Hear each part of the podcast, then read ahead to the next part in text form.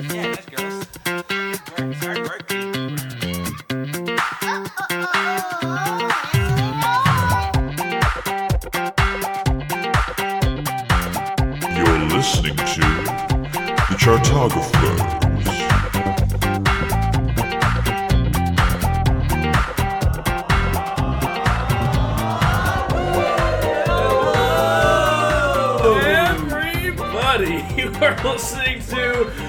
The Chartographers, where you know we rank albums and do shit with that. And you know what? It's the Happy Hour minisode, and it is so happy and wonderful and glorious as we talk about the Flaming Lips, the Fearless Freaks, the Oklahoma friends that you know and you know might do drugs with because they they do a lot of drugs. Not Wayne as much apparently, but there's a lot of drugs that go He on. says. Yeah, he Hey, says. There's a Evan, flame- what? you know how you write a bunch of like album or song based puns at the beginning? I Yeah. totally didn't use my terrible one I had at the beginning. Which was Finally, the podcasters are taking acid. We're all tripping balls, everybody. All right, guys. Listen, I know you're hearing audio sounds come out of us, but it's like it's like an electric snakes in the air, man. It's just like flying around, baby. Right, I'm Yeah. saying words, but I think I'm just hissing. I, I think we've all become snakes, uh, which is, by the way, it sounds like a great Flaming Lips song. So, guys, listen, uh, we did the thing. We have a lot to talk about, as you know, but the thing we need to talk about at the start of every Happy Minute. So, we did our ranking. Listen to the ranking podcast. They were really good and contentious and wonderful and filled with information like you wouldn't believe. The guys are making snake faces at me in studio. Not even kidding about that. Let's do the question that we started the everyone, guys. What's the worst Flaming Lips song? And I, I notice saying song, it's not plural. It could easily be plural. Uh, I, I feel like we should almost divide this into two categories because I feel like the first three albums is their own special kind of terrible, and then there's the worst songs on the latter ones. And if you're talking about the ones on the first three albums, for me, it's pretty obvious. It's Maximum Dream for Evel Knievel. That's Yeah. just a garbage ass, Yeah. terrible ass motherfucking song. I mean, also like Ode to Cece is Oh. backwards and a, like straight up annoying. Mm-hmm. It's really I don't know. I'd probably go with Do Glowy.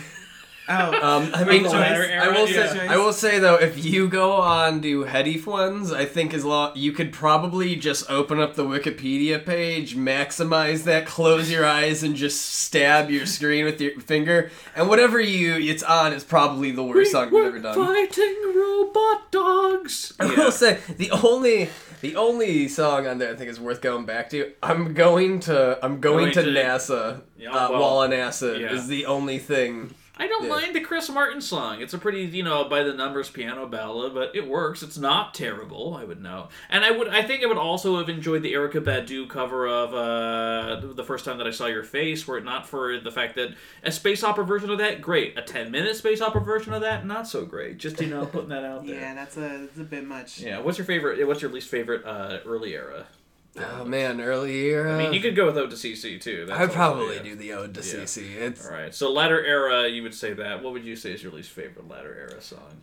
I mean, it's sort of a an obvious choice, but how will we know from Zaireeka with the tones? I, I mean, a machine mean, in it's just India is like- up there for me too. It's it's funny to me that you hate that so much. I'm also really not the biggest fan of Pilot Can. That's kind of really down there. Wow. That's why I was surprised because like I kind of think that when I find my transmissions, I kind of like the opener, and I kind of think the next two are the weakest songs in the whole album. Hmm.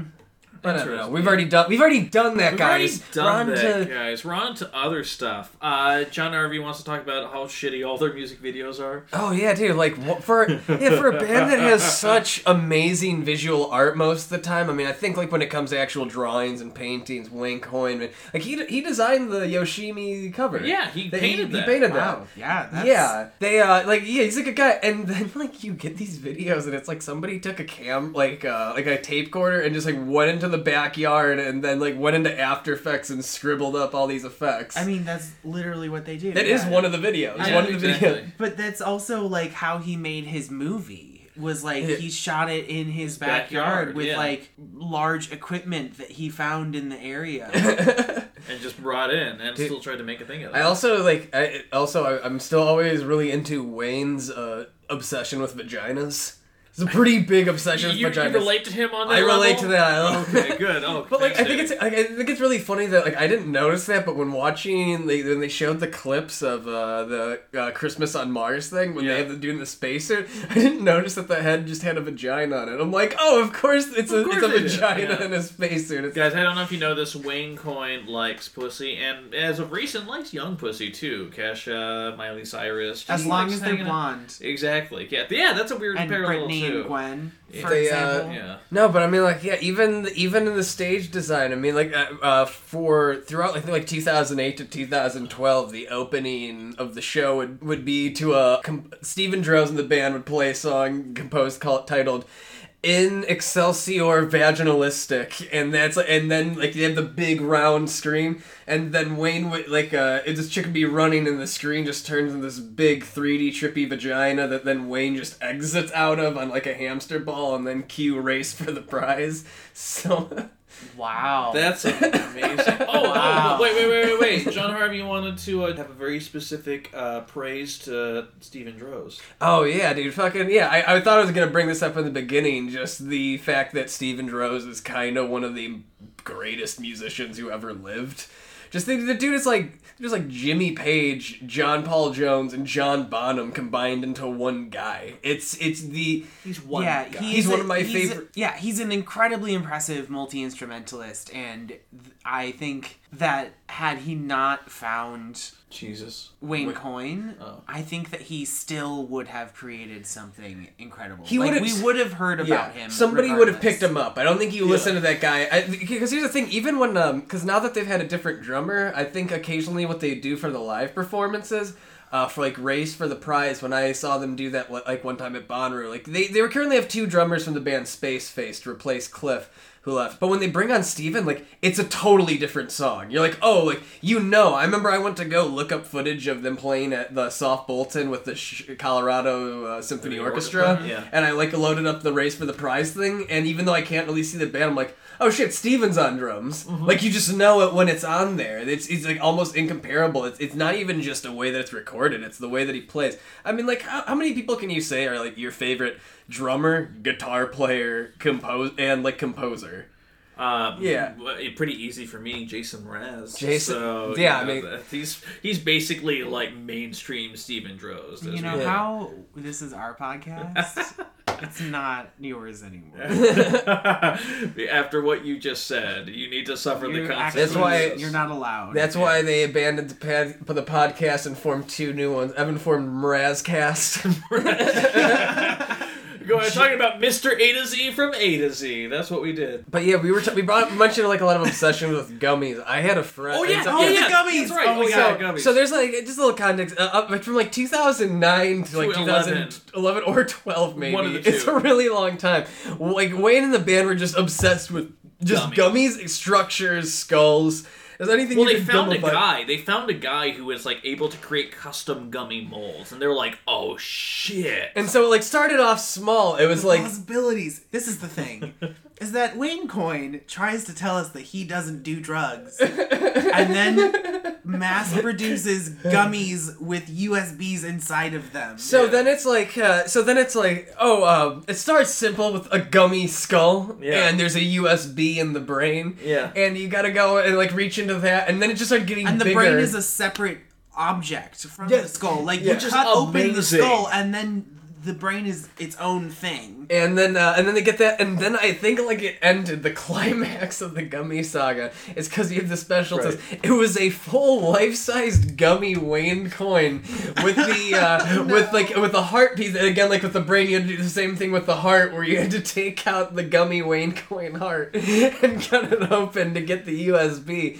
And so I had friends that got a, a brain skull. I forgot what's in it, but uh, my my bandmates, uh, gummy, uh, yeah. Dave McConnell and Matt Pierre, Matt ordered this thing, and they're like, you know, it's kind of cool, but like once you get it, you just you just don't want to do it. You just don't want to rip it because it's only like, one time. they're yeah. like it's like it's like the weirdest experience having to go and like rip it open and it feels weird and kind of uncomfortable and then you're just kind of like Yeah. left with this mess of It's a gummy little unnerving. and I'm like well did, did you eat it it's like yeah like how did it taste They're like pretty fucking good. like it was a pretty fucking good gummy. But like yeah, just the act of it is like it's really like yeah. I don't think it, it's a lot of work to get your music, Yeah. but it clearly hasn't been an issue for them before. No, I mean again, but this is around the time when they just began They, like no, that's not. They No, regularly that's like make making it it work. difficult to But listen the- to their music. Yeah, but this is around the time they began floating into the fucking atmosphere of weirdness. Because then they also started recording. I believe one of the gummy things contained a six-hour song that they recorded. Right, six hours. yeah, like there's a six hour, there's a twenty four hour. Then, yeah, then they were just like, "Oh, we could do that. Let's do a twenty. There- Let's do a song that takes an entire day to record." There's the Seven Skies e- uh, EP that is just an edit of the 24 hour. yeah, into like here's the most digestible moments, whatever Well, the fuck. well what's do. really fucking weird about the 24 hour one is like, so I, I own Seven Skies, I got it for Uh-huh. like pretty cheap, and there's a song on there, I forget what it's called, which it's been changed three times and ended up being Cyrus Skies off the fucking Miley Cyrus album. Oh, really? Which is generally terrible except for that one song. I'm like, oh, Okay. Yeah, we also need to talk about again. This is around the time pets. extracurricular activities. Yeah, uh, after the whole Kesha Lips progress, which was initially going to be Lipsha, was shut down by Dr. Luke because he's like, you're not going to be doing weird shit. Uh, like he, we they- have an image to uphold, Kesha. Fuck you, Doctor Luke. Uh, but then they, but then eventually, like he teamed up with Miley Cyrus, and they started like collaborating and appearing on things, and then they just went full bore, went into the two disc Miley Cyrus and her Dead Pets era. And there are some Mike Will Made It songs on there, classics like BB Talk and Lighter. But then there's a whole bunch of Wayne Lighter. Coyne fucking Lighter around in the like studio. Almost, yeah. They're like, but beautiful. Uh, but yeah, oh, Jesus Christ, that album is such shit. Let's talk It's about. so bad. let's talk about. Uh, was it Miley? Miley's Magic Bowls. So that was one of the only things worth listening to because it's actual like playing with Tibetan bowls Um, and there's yeah. it's like a nice minute and a half ambient piece of music unlike everything else on there Do which it. is just Yeah, Garbage. smoke pot. Ugh. Yes. yeah, I love beats. it's just I don't give a obnoxious. fuck. Yeah. oh my god, yeah. I don't give a fuck. Oh, you're so you're such a rebel. You're a young rebel, Miley. I'm not a hippie. Yeah. I smoke pot and I love peace, but I'm not a hippie though. Okay, well then what are you? Uh, you're, no, that yeah. was no, that No one was gives a shit. that was a pretty long phase too. It was. that was a Unfortunately, she also sang a lot when they did the fucking uh, cover of uh, Sergeant Pepper's Lonely Hearts Club Band. Uh, oh, like, she did the Lucy like, in the Sky with the Lucy in the Sky. Yeah, but she appears on like four other songs. To be so, fair, that is yeah. one of the better ones of the whole thing. I think that's like one of the only kind of okay songs. I really don't like a lot of the collab, the collaborations. or like or the I or mean, the co- yeah. album covers. I think it kind of works with Dark Side. I don't think it's the greatest thing ever, but like I think like I get it. I think it's kind of cool, and especially the any color you like. I really like the overly aggressive one of that. Mm-hmm. But like I, again, is it necessary? Probably not. But it's like they're kind of like, oh yeah, this is cool. Let's do it for all these other albums, and then you get the Sergeant Pepper one, and I'm like, I don't know what's going on anymore. Yeah, I mean that has been a lot of the latter era Flaming Lips fans. They had to endure a lot of just way too much material flooding the market, a lot of that material not being good, and not knowing what the fuck is going on with the band. That's why, like, we were also a little bit excited for Oczy Mlody too, because like, oh, they're doing albums again. They're actual gonna have album. real, hu- and then it just turns to the, Yeah, there no, needs to I be more mean- unicorns. Like, Wayne, come on. Are you surprised that Cliff left? Well, that With was a that was the a weird. content Well, they've you, well, you was it, was it Steven Drozd who was like not a fan of doing these pop star girl collaborations too? Uh, so, well, the Cliff thing, that one's kind of interesting. Wayne kind of has an interesting history of drama with other people. Yeah, There's been- he's, I mean, he's- for being the smart, intellectual, sweet guy that he is, he can also be a bit of a dick. like he's a really the okay, he's a really good guy, but like he just like I, I feel like for like it's a lot of time like he's just like so gung ho or it's just especially not really being like considering like oh yeah everything I say is probably publishable. I just don't think he cares about that. So like when it happens like I will say about the whole Cliff thing. I think that when you join a band that's been existing for 20 years, I think that calling the band leader's girlfriend a cunt is kind of a fireable offense. It was basically, yeah, I think his Wayne's been dating, I think this girl, she's like the da- the daughter of the mayor of Boulder or Denver. And there was some there's some incident where she was filmed at a festival in like 2012 wearing the in the Native American headdress. I thought she appeared on like a magazine cover or something. Something like that, yeah. And but to be fair, like a little bit fair on her part, that was the s- at the very beginning of that controversy. I think it was like that was going to be addressed uh, by people no matter what, that's who we go for first. Like we're gonna try and nip this in the bud, and we get that. So like they kind of like are the figureheads for like this thing. Like you have to stop wearing the headbands. It's like kind of fucked up and rude. Mm-hmm. And so like they, so like Cliff just starts like kind of started bitching about that. The other thing, he kind of had a negative attitude. If you check out, he just he was kind of a downer on Twitter. And I hmm. think it's like, and the other thing was you find out later, even though it, it just kind of got highly publicized.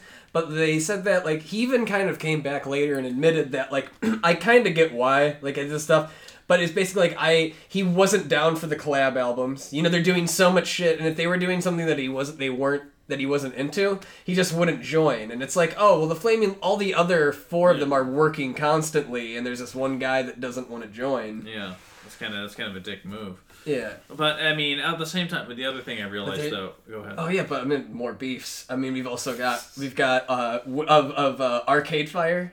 There's the arcade. Do you know How about do that? I not know? No, do I? Uh, Arcade Fire beef. Oh, there's a little brief one. I guess uh, they said that before the show. Like uh, they were somebody was interviewing Wayne, and they were asking about saying like uh, talking about festivals. Like we had this one festival with arcade with Arcade Fire. Like their music's good, but man, like those guys are kind of a bunch of dicks. oh, I remember hearing I about mean, that. are you surprised though? I mean, I will say, in Wayne's defense, I have seen Win Butler play basketball.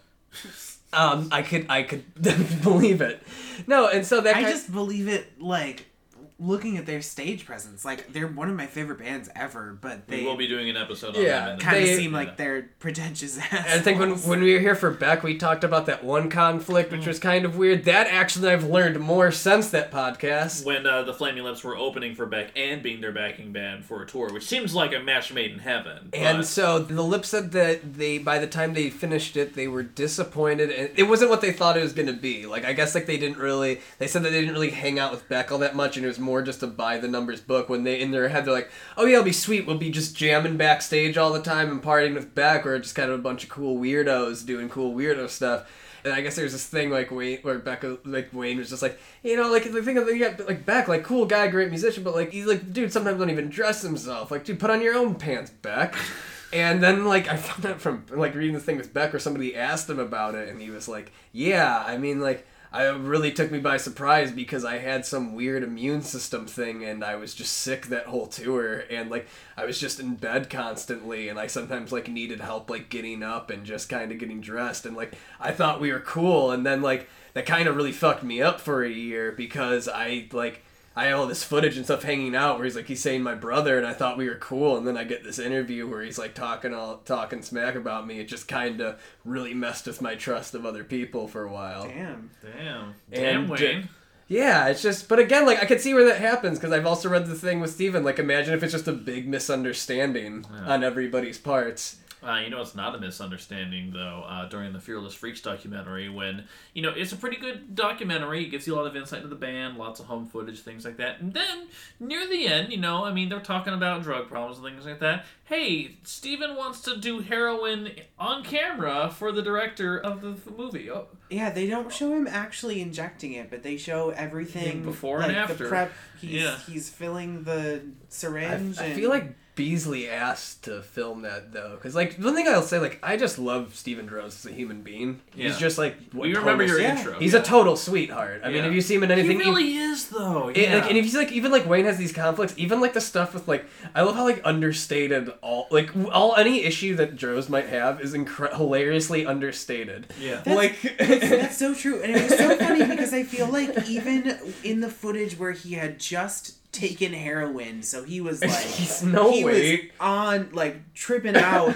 he still was like, he seemed like a pretty agreeable guy. and he's like, you know, like, and, and, like his description of it is like, you know, like I think it may get kind of serious soon. I'm like, it's very serious. It's right very serious now. right now. We're kind of freaking out like, a I little think I bit can, right he's now. like, I think I need to stop because you know, like this could really, like, I'm starting to worry this is gonna end really badly. And I'm like, dude, it's You're doing heroin. And uh, It was one of my buddies also pointed Yeah. out, like, have you realized that there has never been a portrayal in any media whatsoever of heroin ever being cool? Like, every portrayal you ever see in, like, movies, TV, anything else just like, like, oh my god, this looks terrible. it terrifying. never ends well. Yeah. Right. Uh, you know what needs to happen, though, going forward? Uh, we need to set Taran up with an interview Oh. with Michael Ivins. That's what needs to happen. you know why? Because after that, then every person here recording this podcast will have interviewed a member of the Flaming Lips, and I think that's pretty goddamn I also, cool. I also had Wayne Coyne sign my fuzz pedal. Yeah, yeah, you did exactly. You met Wayne Coyne. You also interviewed him too. I've interviewed. I've, yeah. I've- How was that? Dude, it was pretty cool. I mean, like I think like with Wayne, and I and not like in a disparaging way, but like it's just because I think when you're in that public, when the public eye that much, like there's kind of there's a Wayne Coyne mode. It's a work mode. I, I think we all have our work modes. Yeah. Um, and so like when you interview him, it's kind of like once you kind of get him out of Wayne Coyne mode, like he's just so much fun to talk to. Yeah. I was kind of like, yeah, like at first I was like, I kind of get what you're going on, and once you finally found that, it was just. He's also, dude. His hair was so like I, he's like his hair is so much bigger than you could ever comprehend in like person. like I just remember being that like I think he we we may be the same height, but like I feel so small compared That, to that him. hair holds secrets. We know that, right? Yeah.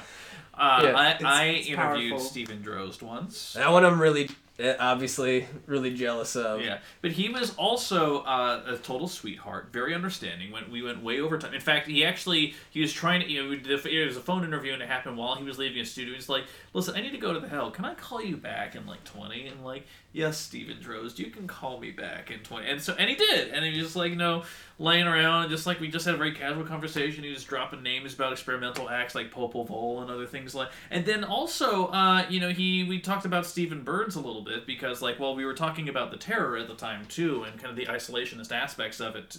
Uh, he also mentioned how, uh, you know, brought up the Steve Burns collaboration because he legitimately worked with the former host of Blues Clues on an album called "Song for Dust Mites." I love that story because like they're really really close friends. They Right. they uh Stephen Burns was saying like just imagine like how how weird it was because like he was just a massive Flaming Lips fan. They were his favorite band, and he just at, called. I think he somehow got in contact with Fridman. Dave Yeah. Fridman just like wanted to meet up with them and see what happened.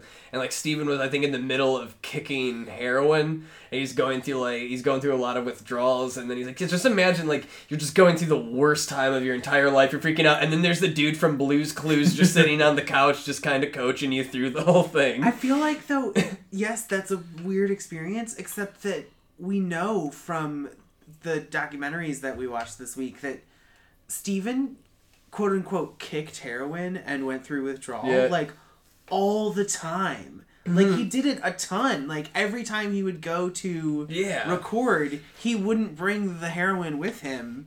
And then Yeah. would just go through withdrawal while making these records, which is insane. Yeah, that's Like, crazy Think about all of the artistic decisions that he made, especially like at those later Zaireeka Onward albums. And he's like consistently going through withdrawal. Oh yeah, yeah, no. It's like I love how they described it. Sometimes he would literally just be sleeping through withdrawals, and they'd wake him up just to record a part, and they'd be like, "Am I gonna just do that?" And he'd just like crawl over and just do his thing and do it perfectly, and then just go back to bed. That's They amazing. Yeah. no, they just. I mean, I also love how they stayed. Fr- how they've all stayed really close friends Friends, throughout the year. Well, and I yeah. also like that they're still friends with all of the band members that have left too. Like they're on Yeah, good terms. Yeah, actually, that was my favorite part during the Fearless Freaks documentary, talking to uh, the brother Dros, Mark Coyne. Yeah. How he was the jock who was like, "Hey, it'd be cool to sing in a band," and did it for an EP, and was just like, "This isn't really my thing." Look at Wayne. He's he said in the time of his life, Wayne just needs to take over, and he just left. Well, Because, yeah, he, he says something like, "I was just in it, you know, to party and drink, you know, get messed up. It was a fun, it was a fun gathering, but like, you know, like, like Wayne, this meant a lot to Wayne, and like that's why I felt like good about leaving because I think it forced him to really step up, and he surrounded himself with people that really cared, and not just some guy that was there to party. Yeah. And Jonathan Donahue, when they go to him because everybody thought he was salty, he's like, "Nah, man, like that was just like one of the best times of my life. Like it sounds like, like it sounds terrible, like we were broke as hell, but like man, I, I wouldn't trade that. It was Yeah. great." That's awesome. Also, guys, do you realize who ranks all 14 of their albums, right? Like, that was a fucking journey that we I still don't think we did it right. I can't tell you what we should be doing differently, but it Yeah. like doesn't. I feel uneasy about our ranking. I just also feel like yeah. I mean, even with Yoshimi, I came here like with the start of like research week. I was like, I don't know, like it's just it's really soft, and by the time you wrap it up, it's just I think it's always gonna kind of change on the moment, which is kind of how I felt about the Kanye one too. Yeah. I mean, listen, Yeah. we ended at graduation, which I don't think a lot of people were expecting, but also graduation's a great damn album, though. So, Mm-hmm. and I, I love My Beautiful Dark Twisted Fantasy much as everyone else. There were flaws on it. Oh, so, dude, fucking! Oh, that reminds me. I, I saw Kanye Bonnaroo, kind of in, infamous one. Flaming Lips were played the next night Oh, after wow. that, and they had so they had a. I guess they had saw the performance Quite a before. lineup. Yeah. Uh, and so, oh, dude, imagine that, dude. I went from Lionel Richie to Jack White to the Flaming Lips. um, it was crazy. Jesus. No, so they uh like the next night uh while we're watching the lips uh Steve like I mentioned that like Kanye like started freaking out about the press and just started shouting crazily. Where the press Where the press at? Where the press at? It's like Steven Drozd's like they're they're like tuning for the next song and like Steven Drozd's just going. Where the press at? I want to know where the press at. Where the press at? And just starts going at. It was a fun time. It's great. That's. Uh, well, listen, this has been going on for a half hour. Any other thoughts, sto- story? I mean, I know you're always going to have Yeah, flaming there's two. stories to tell and things like that. Just, Anything yeah, else jumping to I mind? don't just a lot, lot, lot, lots of vaginas and skulls. Favorite B side. Favorite B side? Oh man, Ah! Oh, oh no, no, no, ba, ba, ba. Uh, the, not even the B side, but fucking, I was, I was getting a little kind of depressed with some latter era stuff when they brought out Peace Sword, uh, the Peace- song for the fucking Oh yeah, that soundtrack. EP is like solid. That's EP He's- solid. Peace Sword, the song killed me. I'm like, oh my god, how did you just drop this? I all really like what's Oh it my God. called? It's shoot 'em something. Uh, yeah, like kill them all. I, yeah, I know Yeah. what you're talking about. Yeah. I'm a big fan. Uh, I really like the one that they recorded for the doc. Uh, Enthusiasm for life defeats the existential fear of death. You also are a big oh yeah, fan. you said that one to me. You're right? also a big fan of their contribution to the surprisingly amazing SpongeBob SquarePants soundtrack album. Uh, SpongeBob and Patrick confront the psychic wall of energy. So. Oh, dude! Also, fucking they, uh, like uh, how crazy is that movie when they talk about like in in uh when like Wayne almost got killed in a robbery and like how, and, like he has like the kids like reenact. Oh, Is yeah, that little in Vietnamese Freaks. kid Oh, like yeah. recurring- Yeah. So like He's like, scene it's in like, okay, so now you get on the ground, like you're you have a gun pointed at you. And he's like, and I'm the robber, boom, boom, and they're playing like this really dark, ominous music, and he's like, Coco, and like you're like recreating your You're like, near Wayne, death what do you do? What do you doing, Wayne? And he's like, yeah, and they just almost blew my head off right there. And I'm And like, I really uh, had to reevaluate my life. yeah. And, but apparently that's one of the reasons that drew him to recording a song for SpongeBob SquarePants the movie because SpongeBob also worked in you know the fast food industry, so he he understood, he related. Wayne Coyne that worked at Long John Silver's Yeah, for ten years before the lips took off. By the way, dude, like, kind of, I normally don't like talk about this thing, but like, dude, the lips are like pretty loaded these days. Money wise, they are financially doing very well for a psychedelic rock band. Like, holy well, the shit! standard of a psychedelic rock band, I'm sure has Oh, yeah. you know, some mean, strings to because that. yeah, they have this whole back catalog. They are Grammy winners. They They're established. Their live show is Yeah, their live Right. show is very well known. Uh, yeah, their live there's show. puppets, there's blood. I mean, you know that live shows is how blood people puppets. make money in the music industry at this Yeah, point. somebody so- was like, uh, somebody was like released those like sheets showing about what they generally book bands at or like sticker prices for booking. Like the Yeah. lips, I think are like a hundred thousand to book. Jesus. And but I think a lot of that goes back into production. I read that Yeah. they spend about eight or twelve thousand dollars a show on confetti. That Um, sounds about right. Oh, and very randomly, because they have fans, they have people. There are a lot of people that really love the Flaming Lips, a lot of friends, if you will. But man, No, I, I pulled really? up Is this fucking they're no, no. Uh, but I pulled up this Oh, clip of thank I think it was 2003. They were performing on the Top of Pops because for whatever reason Yoshimi Part One was doing really well.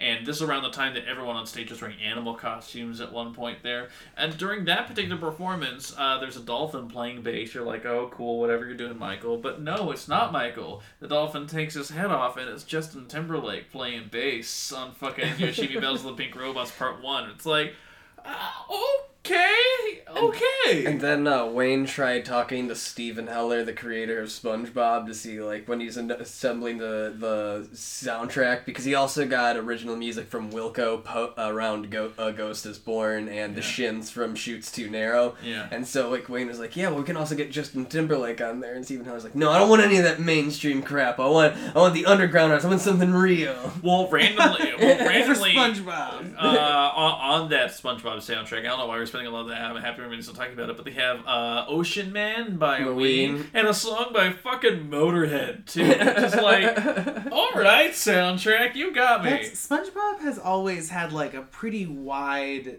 depth of like influences and cultural Yeah. touchstones. You're like, oh, okay, that's a that's a random one. No, yeah, dude, and I love like yeah, like like like uh, the album "Ween's the Mollusk" is like a large inspiration for the show SpongeBob, which is why it has Ocean Man on there. Yeah. There's even like some of like the dialogue in, in that show is reference to various songs off the mollusk. I kind of love that. Wow, I did not know that. So me in high school discovering the Flaming Lips, big deal, first band ever really, you know, like dove into for a while. Uh, when I heard and saw like you know photos or footage of the parking lot experiments, Wayne was wearing this yellow like you know kind of like jacket, you know like rain jacket or whatever thing for a while. So for of course me in high school, I began wearing a yellow jacket of a similar ilk like around around all the time because I'm like Wayne Coyne did. I thought it was cool, but my love of them drew so far that. I when I got a copy of Zaireeka, I freaked out. I'm like, oh my god, I have Zaireeka. I thought it was like this loss. I thought it was out of print, and I think at the time it genuinely was out of print too.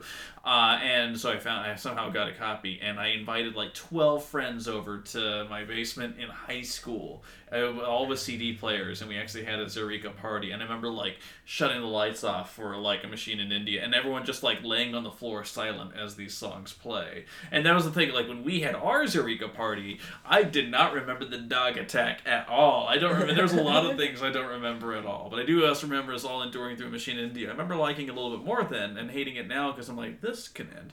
But uh, yeah, it was experience. But man, just especially hearing March the Rotten Vegetables India again. is like six minutes of a good song, That's about and it. then it has four more minutes. yeah, yeah, but yeah, hearing March the Rotten Vegetables like this during Yeah. our party was just like That's next level. I I definitely hear, and I don't know what the exact timing is on this, but I hear a lot of like explosions in the sky in this era of Flaming Lips. Interesting. I also love like the evolution of the Flaming Lips stage show. It's been like always kind of been a spectacle between like the beginning when they were just like setting cymbals on fire and Yeah. hitting them to like when they did the uh, Clouds Taste tour and they just like set up all those Christmas lights that ran out of a van in the back. Oh, that was amazing. Oh, yeah. that was a pretty incredible. And then they had those like spinning light Yeah. orbs. No, then like up until like I love the the Soft Bulletin one was really cool where they just had like uh, a projector to like fit to fill in all the stuff that to kind of make up for all the stuff that's pre-recorded. So some of it would be like a lot of it would be pre-recorded drums, or if they had to have Steven play, it would be like a video of like Steven playing in the back while it's like also he's there playing the guitars and the keyboard Uh-huh, shit uh-huh. because they toured as a three piece. That's And- kind of amazing. And yeah, now it's, it's just kept getting bigger and bigger. Then they had the UFO, where originally the stage was just a big giant UFO that they descend from. That sounds about right. It gets yeah, it just gets it gets wilder. Apparently, though, when they got signed to Warner Brothers on that night in like 91, 92, they uh, actually did do the thing where they put alcohol on the cymbal of the drum and began lighting it on fire and then hitting it.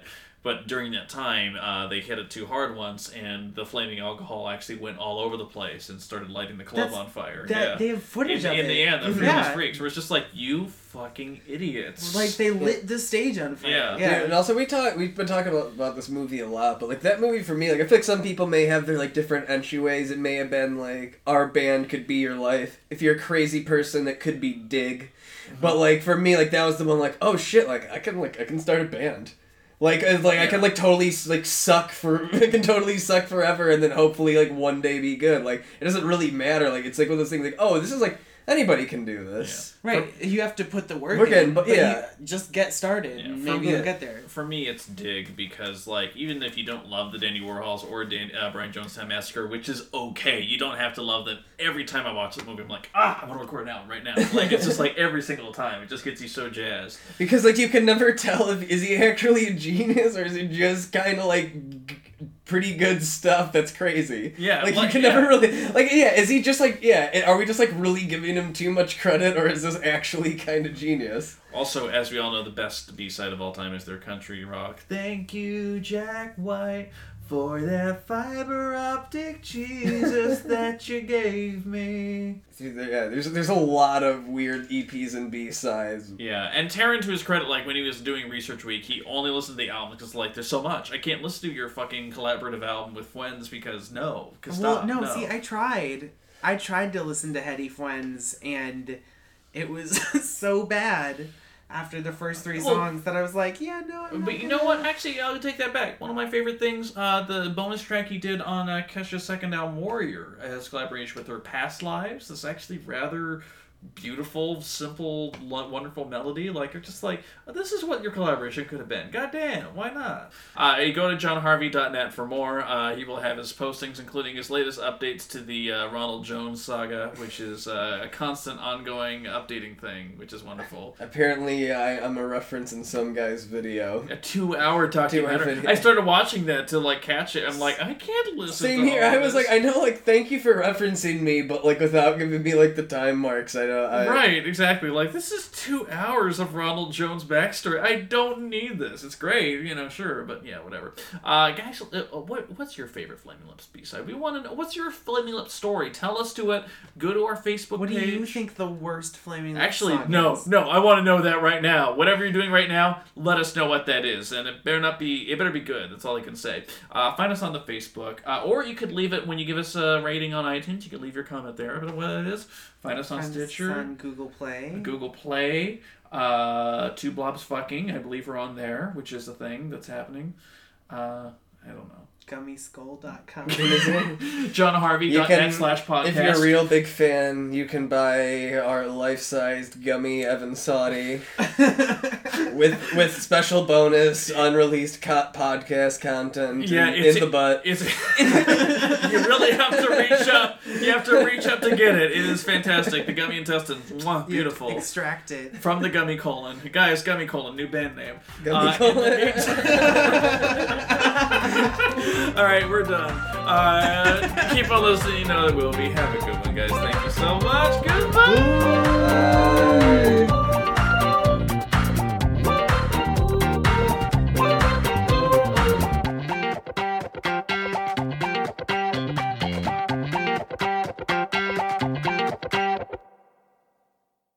ahead, talking about Mr. A to Z from A to Z. That's what we did. And uh, what else? What, what's your Oh, yeah. podcast? Oh, you took Oh, this one. the There you cartographers. Just put the H at the end. Oh. Oh yeah, but so yeah, I also That's great.